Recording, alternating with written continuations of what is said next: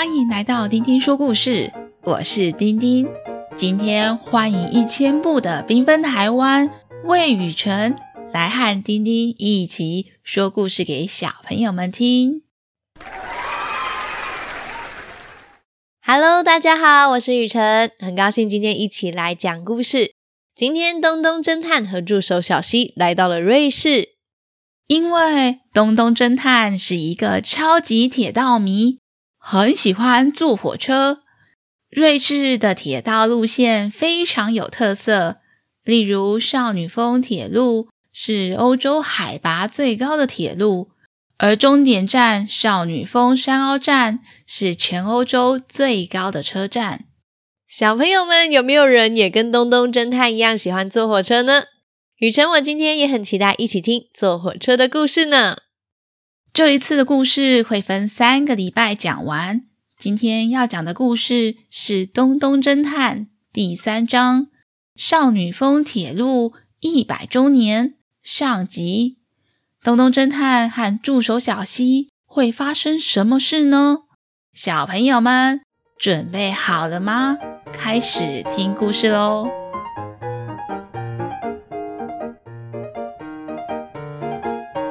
东东侦探一大早就准备好了要出发。抵达瑞士以后，一路焦急的，一边拿出火车票确定时间，一边催促着助手小希：“快点跟上！我们今天到瑞士，为的就是要坐火车出发到少女峰下的格林德瓦小镇。如果迟到了，赶不上。”我们就坐不到黄金列车了。助手小西大包小包的，还推了好几个行李箱，气喘吁吁的说：“东东，你不要只会在前面大呼小叫。你如果帮我推几个行李箱，我们的速度就会快多了啊！”啊 啊！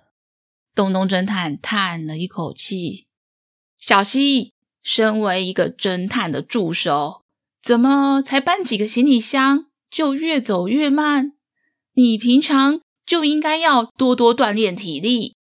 刚好这次我们要去瑞士的少女峰，到了少女峰以后，我可要帮你特训一下，增强你的体力。”东东说完。就顺手帮小希推了几个行李箱，拿了几个包包，一边抱怨：“小希，你在巴黎到底买了多少东西啊？怎么每个包包都这么重？”小希得意地说：“哼，包包里面可是有我爱吃的马卡龙甜点。为了保护脆弱的马卡龙，这马卡龙稍微碰撞就会碎了。”所以我特地包了好几层，层层保护。等一下到火车上，我就可以优雅的享受巴黎的美食。东东和小西一路快走加跑步，终于看到前方的火车站。东东侦探的眼睛发亮，大喊：“少女峰黄金列车，我来了！”他们快步冲进了月台，看到黄金列车已经停在月台边。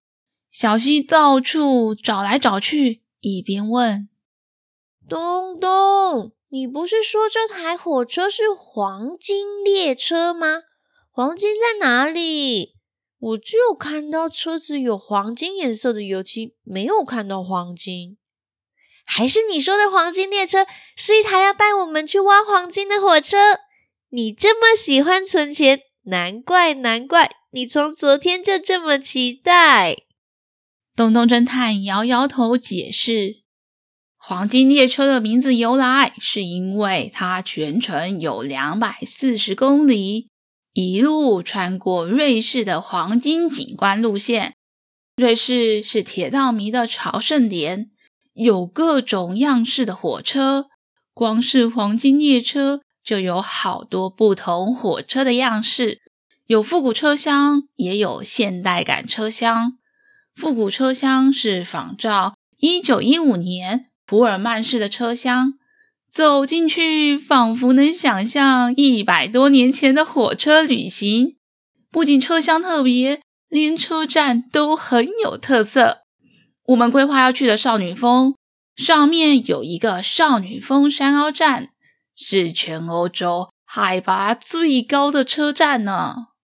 小溪听着听着，觉得有点无聊，说：“东东侦探。”你真的是标准的铁道迷，所有火车相关的知识都装进你的脑袋里了。但先说好哟，我可不要一路上都听你在介绍瑞士铁道。旁边有个山羊先生，听到东东侦探的介绍，开心地说：“咪，我也是铁道迷，我超级爱坐火车。”他们三个人坐上了火车，山羊先生发现他的位置刚好在东东和小西的旁边，他开心的跟东东侦探说：“能坐在超级铁道迷的旁边，真是太荣幸了。等一下，我一定要跟你好好的讨论讨论你的火车旅游经验跟心得。”咩，东东侦探也开心的说：“我是东东侦探。”你叫我东东就好啦。旁边是我的助手小西。我们这次订的车厢真的很棒，是现代感的车厢。火车里面两旁都各有一大片的玻璃，等一下拍照起来一定很漂亮。说完，东东就开心地跟山羊先生研究黄金列车经过的路线。必看的风景等等，小希一边吃着甜点，一边看着车厢外的景色。火车经过了绿色的草原，他往绿色的草原望去，看到一座连着一座的山峰。小溪问旁边的东东说：“瑞士真的好多山哦。”我本来要数可以看到几座山，数着数着头都昏了。山羊先生开心地说：“小溪，沿路的山景很漂亮吧？这条黄金列车穿梭在阿尔卑斯山，阿尔卑斯山可是欧洲最高的山，横跨了欧洲好几个国家。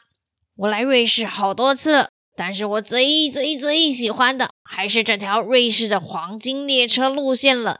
你看，前面有一个超大的湖泊，蓝绿色的湖水，太阳照射下闪着晶亮的波光，干净又清澈的湖水真美。你说是不是啊，东东侦探？咩？东东侦探手拿着相机拍个不停。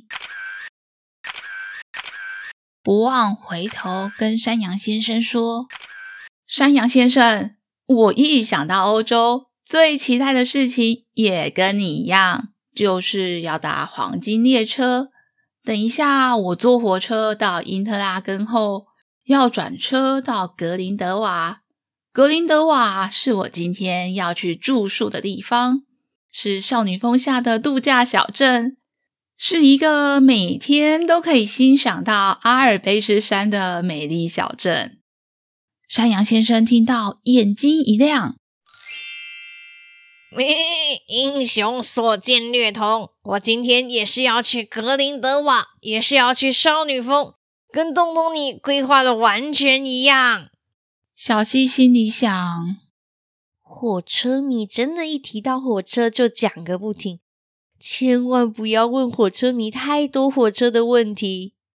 小希觉得东东一直和山羊先生讨论火车，真是无趣，就自己趴在桌上，偶尔看看车窗外的风景。趴着趴着累了，就迷迷糊糊的睡着了，又迷迷糊糊的被东东带着转车。到终点站的时候。东东开心的大叫：“我们到格林德瓦喽！”小希被东东的大叫声叫醒了，睡眼惺忪的说：“嗯，坐好久的火车，我们终于到了。”小希跟着东东走到了民宿，一路上看到绿油油的一片草原，路上偶尔就会出现一间一间的小房子。往四周望去，都是高耸的山脉。有些山像是穿上了用云做的裙子，有些山则是像戴了顶白帽子。走到了民宿，民宿的老板是一只小兔子，已经在民宿的门口。跟他们挥挥手了，欢迎欢迎欢迎来到兔子，山羊先生你也到了呀！山羊先生也对兔子老板挥挥手，开心地说：“兔子小姐，我这一路刚好跟东东侦探坐同一班火车，没想到他刚好就是要住在你的民宿呀，真是太有缘分了！”兔子小姐惊呼。哇！原来住我民宿的房客东东是一个侦探，想必小西就是你的助手了。我要跟你介绍一下，山羊先生是我多年的好朋友，他总是会趁我这边淡季的时候来我这里住上一个月。东东点点头，我这次也是要住一个月呢，因为少女峰的天气非常多变化，本来是好天气。下一秒出现暴风雪都有可能，尤其是淡季，要遇到少女峰峰顶是晴朗的天气，还要可以清楚的看到少女峰和旁边的冰河，是一件非常不容易的事情。所以啦，我这次要住一个月，等到天气晴朗的时候，我再坐火车上去。兔子小姐带他们进去民宿，一边介绍：“今天还有一个客人是圣伯纳狗先生，他已经坐在客厅里休息了。今年刚好是少女峰铁路一百周年，大家聚在一起也是难得的缘分。今天天色也晚了，我们赶快进去休息，明天才有精神出去玩呀。”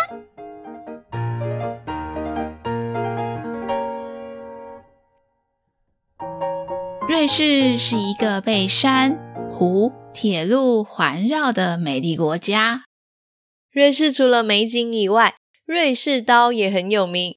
瑞士刀是一种多功能折叠小刀，小小的一把刀身，同时具备刀片、较小的副刀片、镊子、原子笔、牙签、剪刀、平口刀、开罐器和螺丝起子等。要使用的时候，从折叠处拉出来使用就可以了。哇，小小的一把瑞士刀有这么多功能啊！难怪助手小溪要随身携带了。今天很感谢雨辰一起来讲故事哦。下集我也会一起来讲故事哦。小朋友们喜欢今天的故事吗？下次我们再一起听故事吧。下。